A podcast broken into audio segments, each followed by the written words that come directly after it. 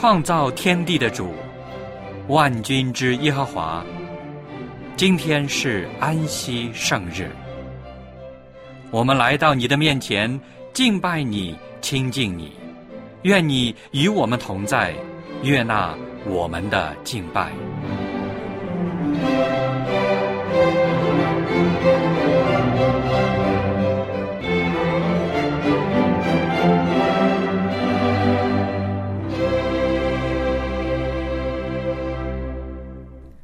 各位弟兄姐妹，亲爱的朋友，主内平安！我们又迎来了安息圣日。小羊衷心的希望主的平安和喜乐能常与您同在。圣经约翰福音十四章第二十七节，主耶稣曾说：“我留下平安给你们，我将我的平安赐给你们。我所赐的，不像世人所赐的。”你们心里不要忧愁，也不要胆怯。愿我们今日敬拜主的时候，也有主的平安在我们心里。让我们把一切都交托给他。圣日崇拜现在开始，请打开颂赞诗歌，一起来唱第三百六十五首《耶稣领我》。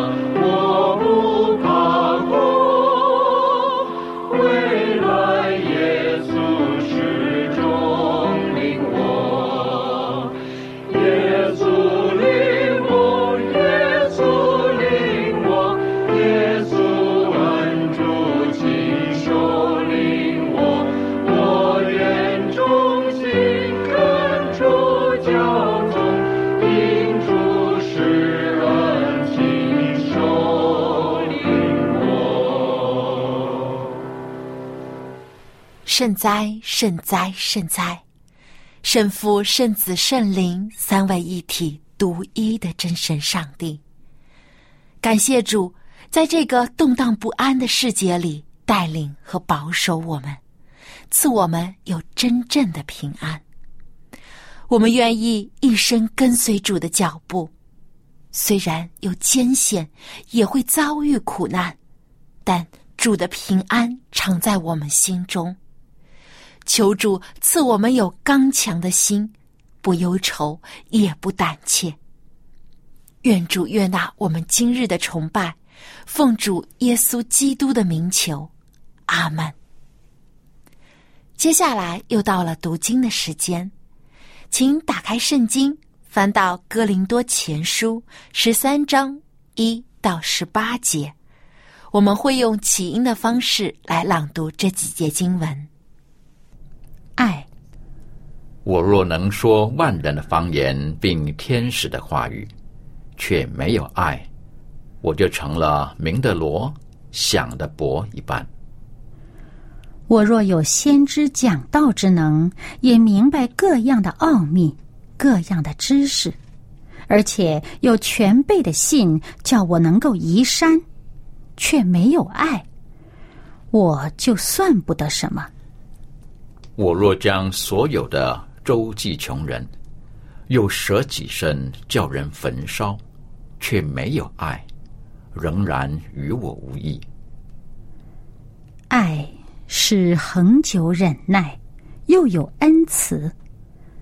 爱是不嫉妒，爱是不自夸，不张狂，不做害羞的事，不求自己的益处，不轻易发怒，不计算人的恶，不喜欢不义，只喜欢真理。凡事包容，凡事相信，凡事盼望。凡事忍耐，爱是永不止息。先知讲道之能，终必归于无有；说方言之能，终必停止；知识也终必归于无有。我们现在所知道的有限，先知所讲的也有限。等那完全的来到。这有限的，必归于无有了。我做孩子的时候，话语像孩子，心思像孩子，意念像孩子。既成了人，就把孩子的事丢弃了。我们如今仿佛对着镜子观看，模糊不清。到那时，就要面对面了。我如今所知道的有限，到那时就全知道，如同主知道我一样。如今长存的有信、有望、有爱，这三样其中最大的是爱。当我们向别人传福音的时候，应该如何介绍上帝呢？我们真的明白耶和华上帝。这个称呼的含义吗？在最近几期节目中，望潮牧师就要和我们分享这个话题。在上期节目里，望潮牧师已经介绍了耶和华以乐，就是耶和华必预备的意思。那么今天他会分享另一个题目，就是耶和华沙龙。让我们把接下来的时间交给望潮牧师。各位朋友，各位弟兄姐妹，你们好。记得我上次讲的吗？我上次讲的是耶和华以乐，是不是啊？如果有人以后问你说耶和华什么意思啊？啊，我们说耶和华是自由拥有，耶和华是全能的上帝，耶和华是公义慈爱的上帝。那耶和华以乐呢？耶和华必预备。预备什么呢？预备了创造的预备了伊甸园，人类犯罪失落了伊甸，上帝更加早就为我们预备了救赎的计划，预备了耶稣基督做我们的替罪羊，做我们的寄生。而动人的，在亚伯拉罕的时代已经预演了这一幕，来到耶稣基督来到世界的，亲自付上了生命的代价。为了爱我们，为了救赎我们，为了挽回我们，太好了。其实，上帝在我们的基督徒人生当中，为我们预备了一切的一切。空气也是他预备的，粮食也是，是不是啊？但是最大的预备就是耶稣基督。谢谢主。好了，今天呢，我继续这个耶和华的系列。今天讲耶和华怎么样沙龙？耶和华沙龙，以后还会讲耶和华啊，这个起根奴，耶和华拉法，耶华尼西，耶华卢瓦，耶华沙马等等，七个题目做一个系列。那么耶华沙龙什么意思呢？我们先看这个四世纪第六章二十四节，先解释这个名字，好不好？四世纪第六章二十四节，于是基甸在那里为耶和华做了一座坛，起名叫耶和华沙龙。过湖就是耶和华赐平安的意思。耶和华赐平安的意思啊，这个字，哪怕我们不读过希伯来文，有的时候可能已经听说了。沙龙 （salam） 啊，这个沙龙不是今天的什么啊理发店啊或者其他的沙龙啊，salam 就是平安的意思啊。耶路撒冷就平安的城，所罗门就平安的王。Salam，Salam 都是这个。今天在中东，他们很多还是这样 Salam，啊，表示祝你平安的意思。那么，耶和华沙龙，刚刚这个圣经是出自四世纪，在以色列人的历史当中，除了有这个先祖的时代，对不对？也有怎么样？也有。摩西领以色列出埃及时代，但是有一段时间呢，是当中叫四世纪，那个时候怎么样呢？还没有君王，有四百年之久。四世纪在圣经里面就直接有一阵叫四世纪，对不对？创作李明生啊，约书亚后面就四世纪。进了迦南以后，有一段时间有四百年之久。但四世纪怎么样呢？可以说，最后一章最后一节讲到怎么样？以色列人那个时候，第二十一章二十五节说：“那时以色列中没有王，个人任意而行。”什么时候没有上帝做我们的主？什么时候地上没有一个好好的管理，那个君王，个人任意而行的时候，那是非常的败坏，非常的痛苦和不安。今天有些世界的某些地方也出现了这个无政府主义，到处动乱，到处恐怖主义活动等等。以色列人有四百年之久，往往以四世纪有个规律，就怎么样呢？当以色列犯罪，这个在第六章我们读的，刚刚是读的是第二十四节，第一节说以色列又行耶和华眼中看为恶的事，耶和华就把他们交在米甸人手中有七年。四师就是当时上帝拣选人做宗教领袖，也做一个军事的领袖，但是那个时候还没有。一个很正规的政治的领袖作为君王来管理以色列，还没有到君王的时期。但怎么样呢？个人任意而行啊！所以四世纪基本上你要研究这卷书呢，就是这样：以色列犯罪，上帝就叫周边的异族异邦来管教他们，加给他们些。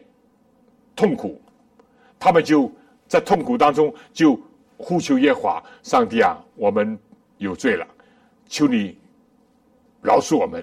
上帝又兴起一个事师拯救他们啊，拯救几年，有的拯救给他们太平几十年，哎，又重蹈覆辙，又走回老路，又依着这个旧的轨迹在走。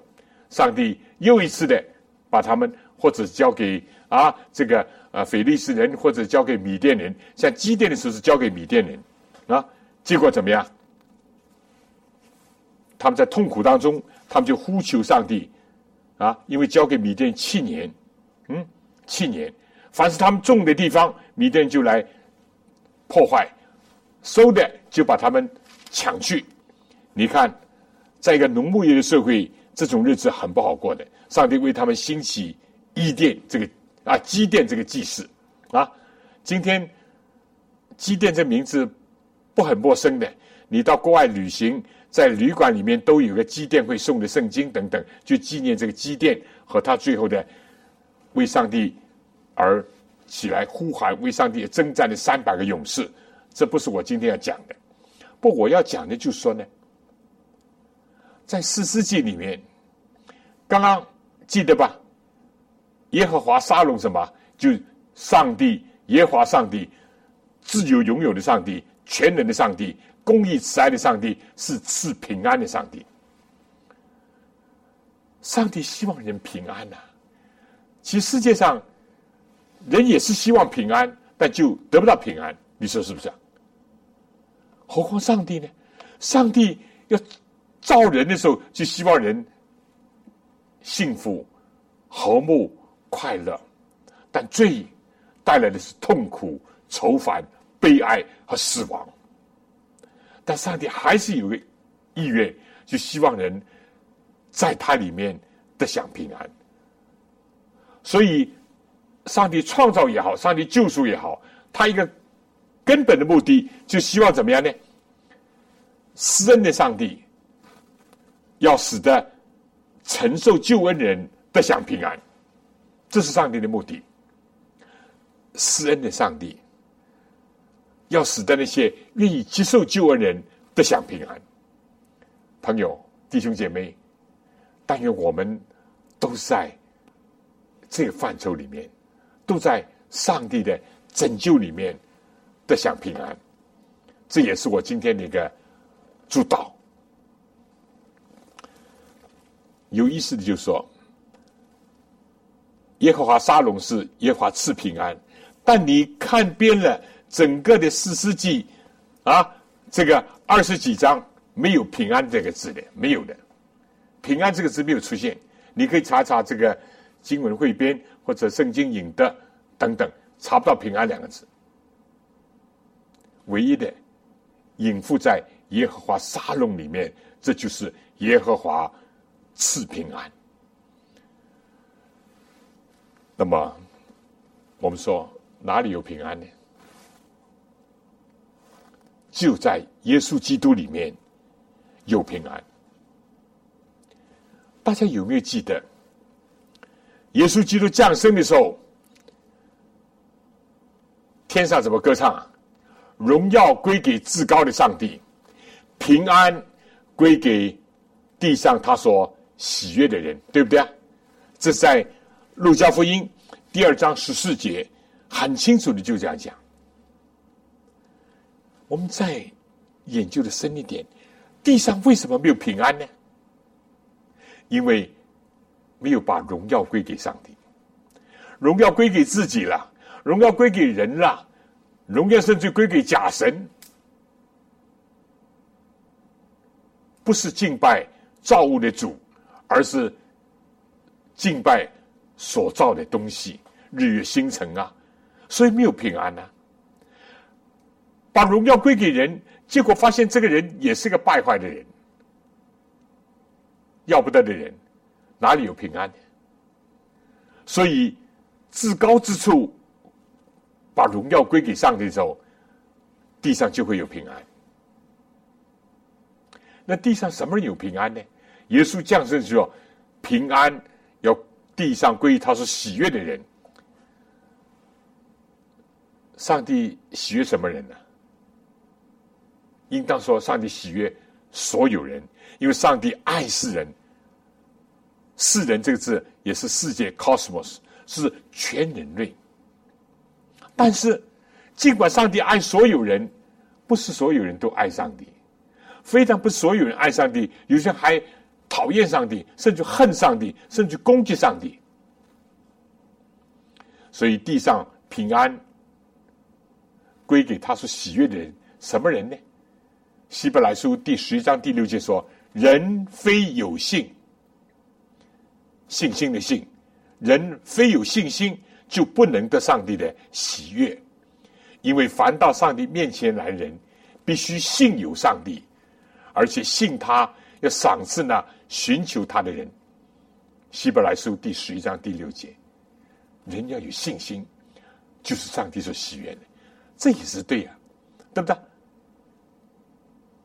如果父母生你养你，你心里面想，这他到底是不是我的爸爸？到底是我们妈妈？你说父母多么难过跟痛苦啊！我从小生你下来。啊，屙屎屙尿，你生病的时候陪伴你，你软弱的时候我帮助你啊，你小小的时候我把你养大，还教育你，你到后来如果还怀疑我是不是你的父母，你说，同样的上帝，如果不信上帝，其他不讲了，还不要讲行为啊等等，连信都不信，不能得上帝喜悦，所以平安只有那些。相信上帝人才会有一种真正的内在的平安。这耶稣降生的时候，那么我很感动的，就说耶稣一生主要就是希望把平安、和睦带给人，就是说人跟上帝和好，因着他的牺牲，因着耶稣基督的救赎，因着我们的认罪悔改，因着。上帝的恩典，我们人跟上帝和睦了，和好了。十字架一个重的就是这样，横的呢，人跟人和好。世界今天有这么多战争，这么多纷扰，这么多的不安，或者我们正面的这样的希望和谐社会，我们这样的希望，每到春节时候啊，这个出入平安啊，什么平安都是平安。如果我们真的，感觉到是真正的需要平安的话，各位朋友，让我跟你讲，你需要是耶稣，你有了耶稣基督，你就会有真正的平安。那么，我们受感动的，就是说怎么样呢？我想，非但耶稣降生的时候有这样的宣告，而且耶稣在工作快要结束的时候，耶稣怎么讲？我留下平安。约翰福音十四章二十七节，我把我的平安赐给你们，我所赐的不像世人所赐的，所以你们心里不要忧愁，也不要胆怯。忧愁跟胆怯是我们人类内心的两个最大的一个困扰，最严重的疾病。耶稣。没有留下其他东西。当然，耶稣没有金银财宝，他是两袖清风。在临为我们牺牲的时候，他这衣服就两件，一件外衣被人拿去，里衣还要研究墨彩啊，把它瓜分了，免得撕破了。耶稣没有留下其他。耶稣尽管自己做木匠三十年，他没有留下。一个什么红木家具？不要说红木家具，橄榄树做的树什么都没有，连个凳子椅子都没有。尽管有一些啊，捏造虚言啊，这个是耶稣做等等，这我们讲，耶稣医治很多病人，他没有留下一个单方，一个灵丹妙药。耶稣什么都没有留下。因为耶稣从天上几千年来到地上三十几年，他知道世界以及人心最需要的是不是其他，不是金银财宝，不是房子，甚至还不是药物，而是平安，真正的平安。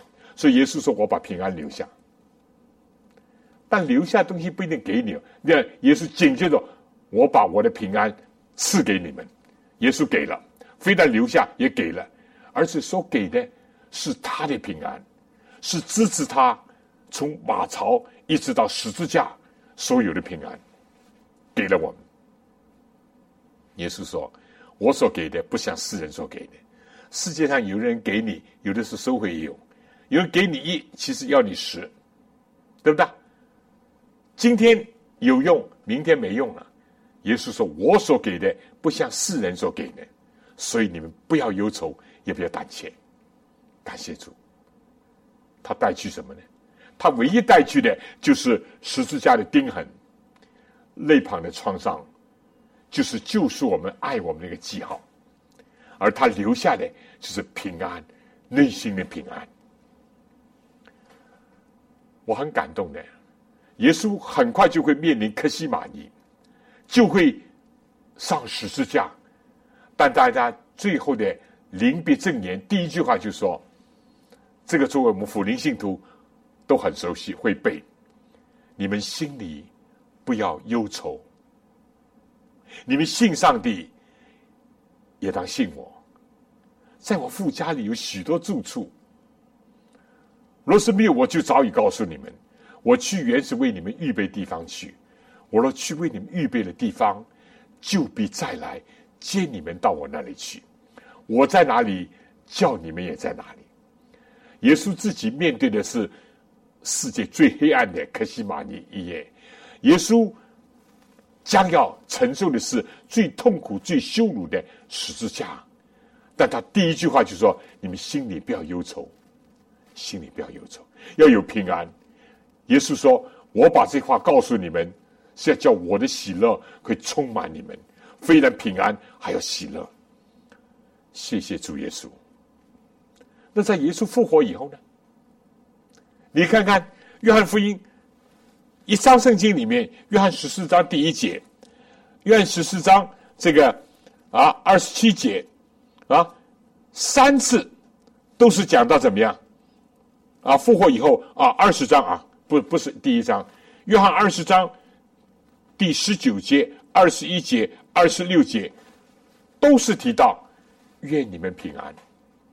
耶稣复活以后。门徒很害怕，有的时候关着门，啊，怕这个抓耶稣的黑手也落在他们身上，所以他们关着门。耶稣忽然在他们当中显现，愿你们平安，愿你们平安，愿你们平安。耶稣三次的，耶稣知道，哪怕是门徒，尤其在那个情景当中，他们最需要的是种。内心的平安，就是知道主是不能被死囚禁的。耶稣是复活的主，如果上帝不许可，什么都不能领到他们。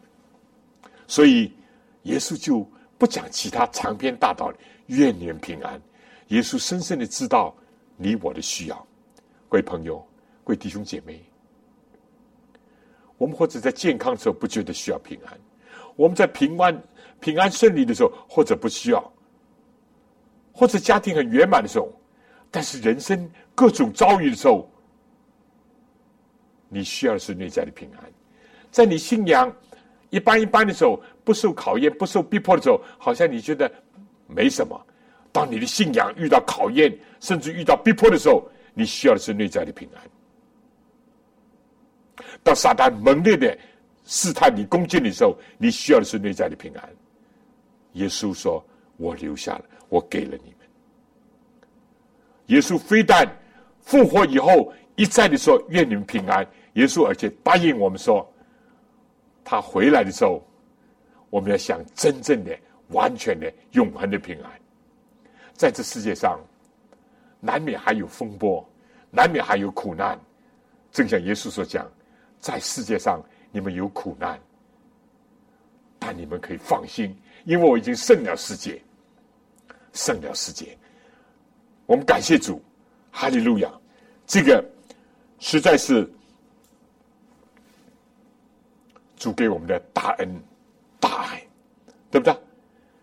在我们天路历程当中，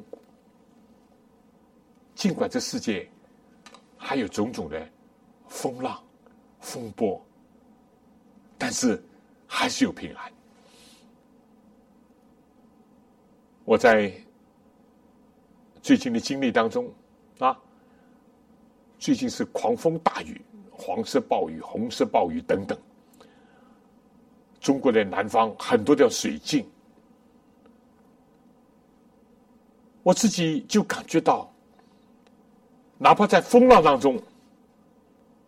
我有机会去服侍黄师母，我内心有平安。因为什么？因为耶稣在我心中。我觉得，如果我能够把平安跟我所爱的人分享，这就是真正的价值跟意义。风浪算什么？鱼算什么？淋湿了算什么？平安，平安。我也讲，人在风和日丽啊，春光明媚的时候。人可能不感觉到有同在的需要，人越是在风浪当中，在风雨当中，在孤独当中，人更加需要同在，有同在带来的平安。而耶稣答应我们的最大的平安的根源，耶稣说：“我在哪里，叫你们也在哪里。”愿你们平安。所以我们谢谢主。那么。我很喜欢唱的一首诗，就是《天父顾念你》啊。我常常在不少的教会，我就尤其在两堂中间，我要穿插这个。我说，大家唱第一节，唱完了我讲个见证；唱第二节，唱完再讲个见证。《天父顾念你》这首诗，无论何事不可灰心。上帝为父，你为子民。一年四季，一日到夜，天父要顾念你，天父要顾念你。这首诗是马丁牧师全家在上帝的赐福、圣灵感动下所做成的。怎么回事情呢？马丁牧师是一个大教会的牧师，突然他的妻子患了疾病。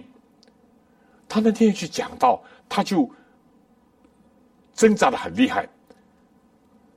去讲吧，万一他的妻子病情恶化，他家中就有个八九岁的孩子，怎么能够面对和应付？不去吧，这么大的教会，临时早上要请人找个代替的也很困难，所以他就迟疑斗争，最后他想，可能还是应当要。告诉教会，请个人代替他。他走到电话机旁，想拿起电话。正要拿起电话打的时候，他的孩子跑到他面前，就讲了一句话：“爸爸，难道天父不能顾念妈妈吗？”马丁牧师听见这话，就放下了电话，心里又感动，又责备，又受激励。他就去到教会，在他讲道当中，他提到了。早上这个经历，他说：“我们应当像小孩子那样，有单纯的心，有着天真的一种投靠上帝的心意。”大家都很感动。当然，他讲完了道，不像平时留在教会里面问寒问暖，他赶紧回家。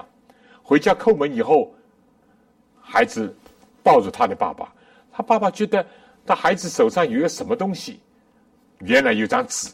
他打开这纸一看。是非常熟悉秀丽的字体。原来孩子的妈妈马丁师母早上在病床里面听到了孩子讲的这句话，受了感动，就写下了“天父顾念你”这个词歌词。而马丁牧师有音乐的恩赐，有上帝赐福，他看了这首词很感动，啊，身体劳碌，敌人凶哦。无论什么事情都不要灰心，天父会顾念你。他就坐到琴上就谱了这个曲，所以这首诗是怎么样？是马丁牧师的一家所写的。天父顾念你，所以彼得说：“应当把你一切的忧虑卸给上帝，因为他顾念你，他会把平安赐给我。”我们又唱第二节，唱完第二节。我又做了一个由于这首诗而引发的一个见证。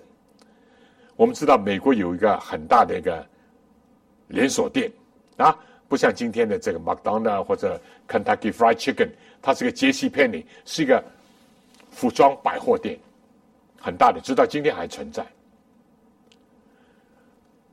我们说不单单是啊，从这个零八年开始有这个世界的这个金融海啸，上个世纪的三十年代也有怎么样，也有经济的大萧条。那时候我父亲就跟我讲，他说那时候他们天天吃吃这个 potato，吃这个马铃薯，但是首当其冲。最严重的是那些大企业家、大资本家，而杰西·佩尼老板是知名的人物。有一天，他就去到我们当时在 Michigan Battle Creek 最著名的一个疗养院。那个疗养院里面，美国总统也来过，大科学家爱迪生也来过，俄罗斯的巴甫洛夫生理学家也来过，什么梅隆集团的老板啊等等都来过。那个时候，当时是最著名的。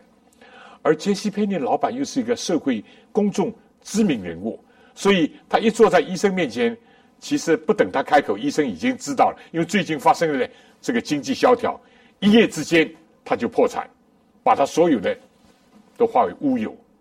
但医生就说：“你如果跳不出这个，你如果不能够从这阴影到突破的话，你的生命是很危险。”结果他就。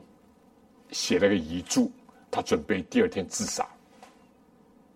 但第二天早上，他想到，我在离开世界之前，我再要看看这个美丽的太阳，呼吸一下清新的空气。但他忽然听见从这个我们的 Battle Creek 的这个疗养院这个小 chapel 这个小教堂里传出的歌声：“天父要顾念你，天父要顾念你，一年到夜，一日。”啊，一日到夜，一年四季，天父要顾念你。他听着听着这歌声，他移动他的脚步，逗着听。听完这首诗，他心中的乌云完全驱散了，自杀的念头也打消了。天父顾念。我再教大家唱第三首，第三节。唱完了以后，我又做了个见证，就说到。当我们在美国读书的时候，有一个中国的留学生，他是天津外国语学院毕业的，他考到了美国的一个名校 Notre Dame 圣母大学，天主教的，在印第安纳州。印第安纳州离我们安德烈大学不远，在那里呢，他又考进了法律系。哇，这从人看名校法律系将来前途不可限量。有一天傍晚，在风雪交加的一个傍晚，他打着个伞走在校园路上，谁知道给后面的车一撞，一个几乎两公尺高的一个汉子，两百多磅的一个大男子汉，给撞得几公尺远。后面老师跟同学一看，马上赶上前去，但这个司机不晓得是逃避责任的，或者是根本糊里糊涂还不晓得。扬长而去，后面的学生、老师就赶快的把这个中国留学姓王的留学生送到医院去。你想想，在这个寒冷的冬天，在此情此境，送到医院，怎么样？他的四肢已经畸形，他已经说不出话，唯一的保存的就是听觉。送到一个医院里面，可以说孤身阵营，啊。可以说，真的是非常的痛苦难堪。但上帝已经在那个医院里面已经预备了安排了一个护士。那护士这个韩国的一个姐妹叫娜欧米，她在那里看到一个来自中国的留学生，无亲无故在这里，而且又遭受这样严重的这个意外跟创伤，所以就非常的爱护他，待他好。啊，给他唱歌，给他举行生日会啊！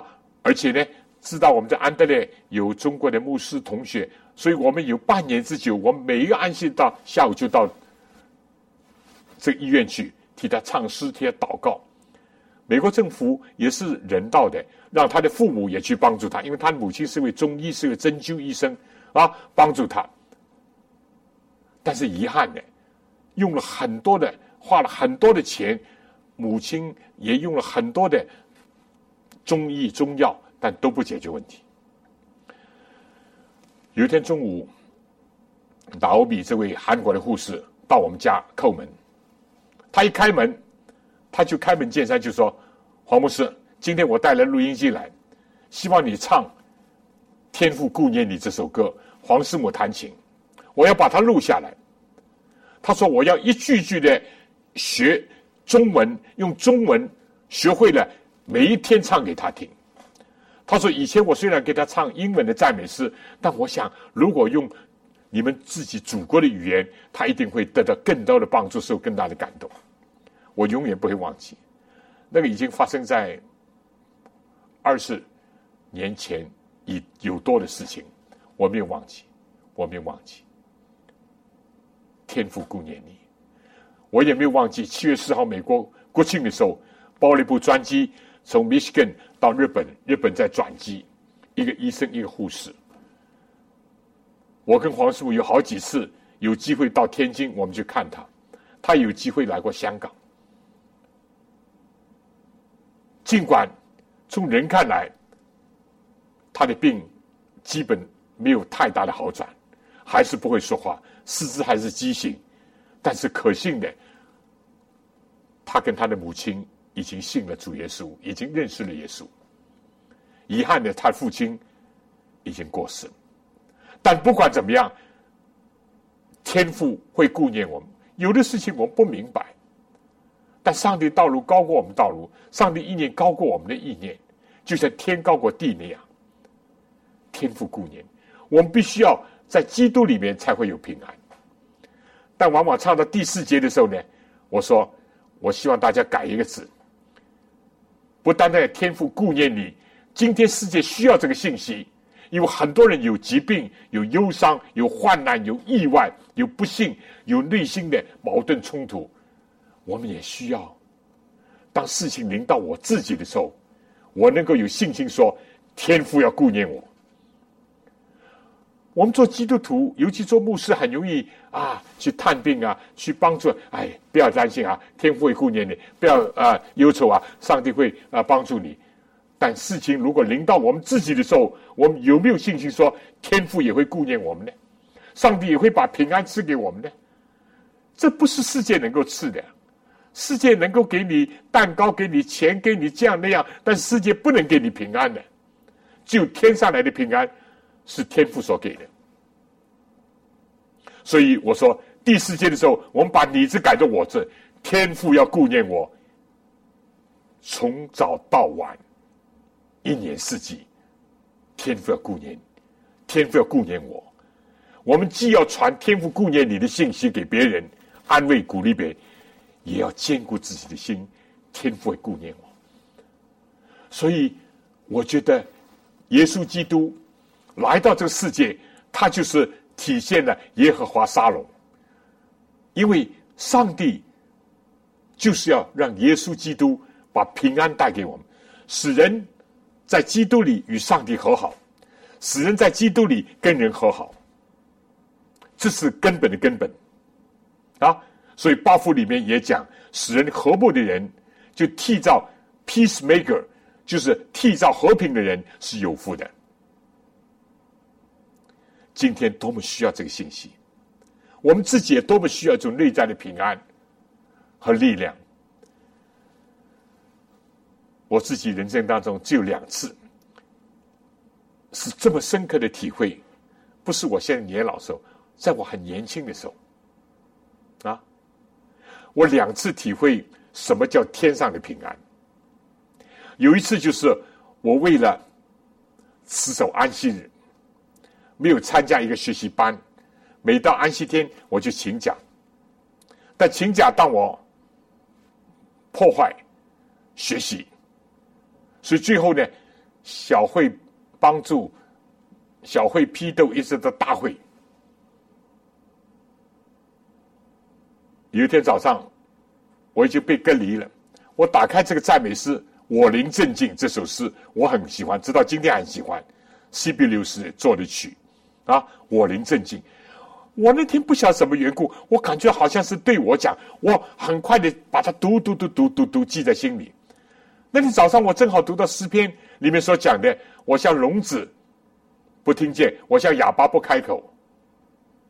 啊，过不久我就被带进到一个大的会堂，这会堂今天还在，可以坐成千人，哇，成千个人啊啊，教会的其他教会的工作人员都叫口号。叫我低头，叫我认罪。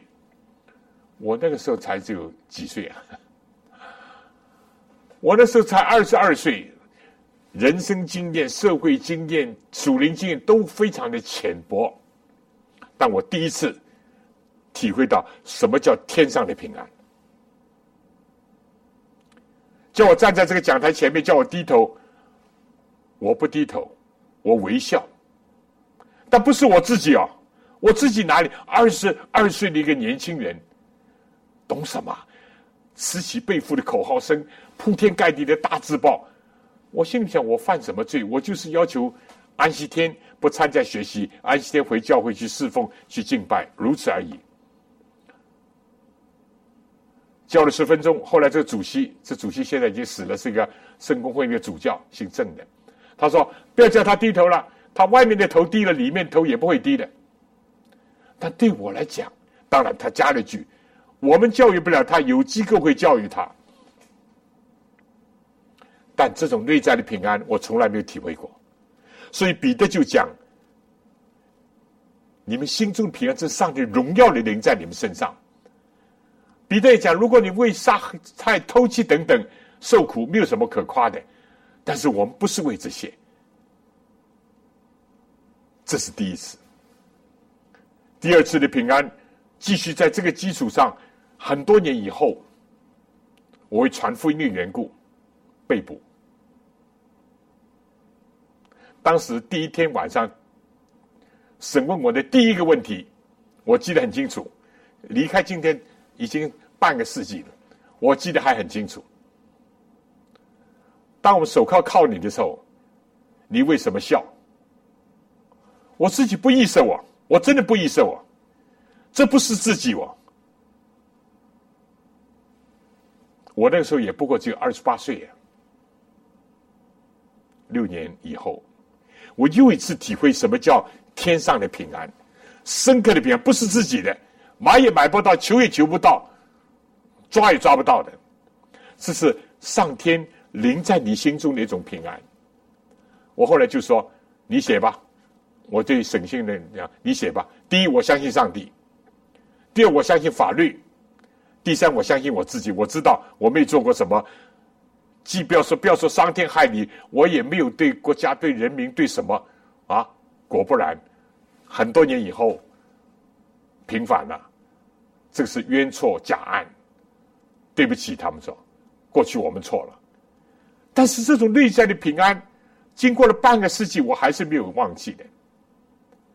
这是上天所给的，亲爱的朋友，亲爱的弟兄姐妹，你我今天最需要的是平安。这个世界，这个社会最需要的是平安，是内在的平安。不打仗，我们也很庆幸，也很快活，这是很好。你想想，在战火纷飞的，在整天听见炮声的下的居民，是多么的难过，多么的恐惧。但是。平安无事的度日，就有内心平安，这还不等于很多人有吃有穿啊，周围也没有打仗，也没有饥荒，也没有地震，内心没有平安。但这种平安是天上所赐的，是上帝所赐的。所以，各位亲爱的朋友，耶和华沙龙，懂了吧？哪怕在四世纪，这个没有平安之出现的。而且终日扰乱纷飞的，终这不在米甸的叫腓力斯人，就在亚门人的手下受欺压的、受搅扰的一个社会当中，出现了耶和华沙龙，就上帝兴起基甸，啊，上帝让基甸看见天上对他的呼召，天上要启用他来帮助拯救以色列人，要为以色列人带来平安。今天但愿你我。都能够像积电那样，能够真正的握住上天而来的平安，而今天这个平安，由耶稣基督身上更加焕发了。有耶稣，就有真正的平安；没有他，就没有真正的平安。有耶稣基督，可以有风浪，但主会说：“住了吧，静了吧。”有耶稣基督，也可能会面对疾病和死亡，死亡是逃不了的。但是，有基督人可以怎么样？看到在基督里面的应许，是一个永恒的一个福分，至高之处，荣耀归给上帝，平安跪在地上，他是喜悦的人，就是信靠他的人，接受他的人。仰望他人，传扬他的人。什么是真正平安呢？有个人出过一个题目，希望画家来画画平安。结果呢，经过筛选以后，只剩两幅。一幅呢，在一个这个风平浪静，可以说湖面如镜，而且春光明媚的，上面有一个小舟在荡漾。那一看就觉得真的是平安，这是一幅。另外一幅呢，另外画家画的有个知更雀，在一个悬崖峭壁上，下面是怎么样？这些狂浪怒涛在拍击这个海岸，冲击这个岩石，但这个知更雀就在山崖一个洞穴里面在歌唱。两幅。你知道哪一幅是被选的？第二幅，第一幅的平安是一般的平安，风平浪静，风和日丽，当然很好。但是人生哪里有这样？人生不如意事十有八九，人生风波时常会兴起。只有在风浪考验当中，还有平安与喜乐，这才是真平安。真平安，怎么才能得平安呢？其圣经里面，我想，第一，约伯记二十二章二十一节，要认识上帝就得平安。第二呢，要坚信上帝啊，坚信上帝必定得享平安。以赛亚书二十六章第三节，坚信以赖你，你必保守他十分平安，对不对？哎，还有呢，艺人要发望大有平安。诗篇七十二篇第七节，怎么能够成为艺人呢？就在基督里耶，因信称义，靠着他的恩典，还有呢，遵循他的话语。所以诗篇一百一十九篇一百六三节说：“爱你律法的人大有平安，大有平安。”诗篇二十九篇十一节有说：“上帝要把平安的福要赐给他的百姓。”弟兄姐妹，各位朋友，希望你。没有信主的信主，希望我们已经信主的一直坚持在基督里面，得享真正的平安。而且在主的国度来到之后，我们有永恒的平安。让我们一起做个祷告，亲爱的天父，谢谢你，你真的是为我们预备了一切，而且你们预备的最终的目的，要使得我们身心灵都有平安。谢谢主，世界上得不到。但在基督里面可有，谢谢主，求你说每个人打开心门，接受你，以致我们度一种荣耀主的人生，以致我们做一个因着信你而有平安的这样的一个人，而且把你的平安分赐给其他不平安的人，也使得这个我们周遭的人也得享天上来的平安，垂听我们的祷告，挪去我们的忧愁和胆怯。奉主耶稣基督的圣名，阿门。非常感谢望潮牧师的分享。在这世界上没有永远的平安，唯独上帝赐我们的才是真正的平安。他借着主耶稣将属天的平安赐给我们，使我们不再为今生忧虑。正如使徒保罗所说：“上帝所赐出人意外的平安。”必在基督耶稣里保守你们的心怀意念。愿主使我们刚强。最后，请打开颂赞诗歌，一起来唱第二百一十三首《主在门口》。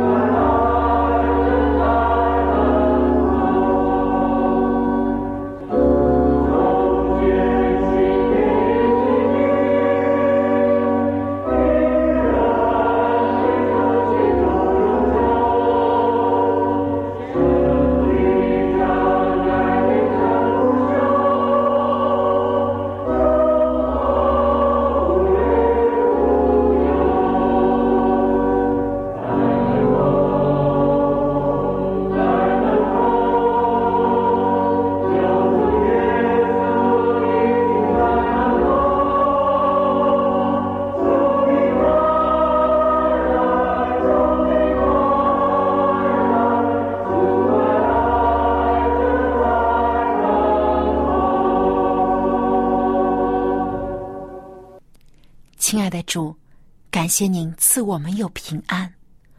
无论世界如何改变，我们的心可以在你里面得享安宁。愿天父的慈爱、主耶稣的恩惠、圣灵的感动，时常与我们众人同在，从今时直到永远。阿门。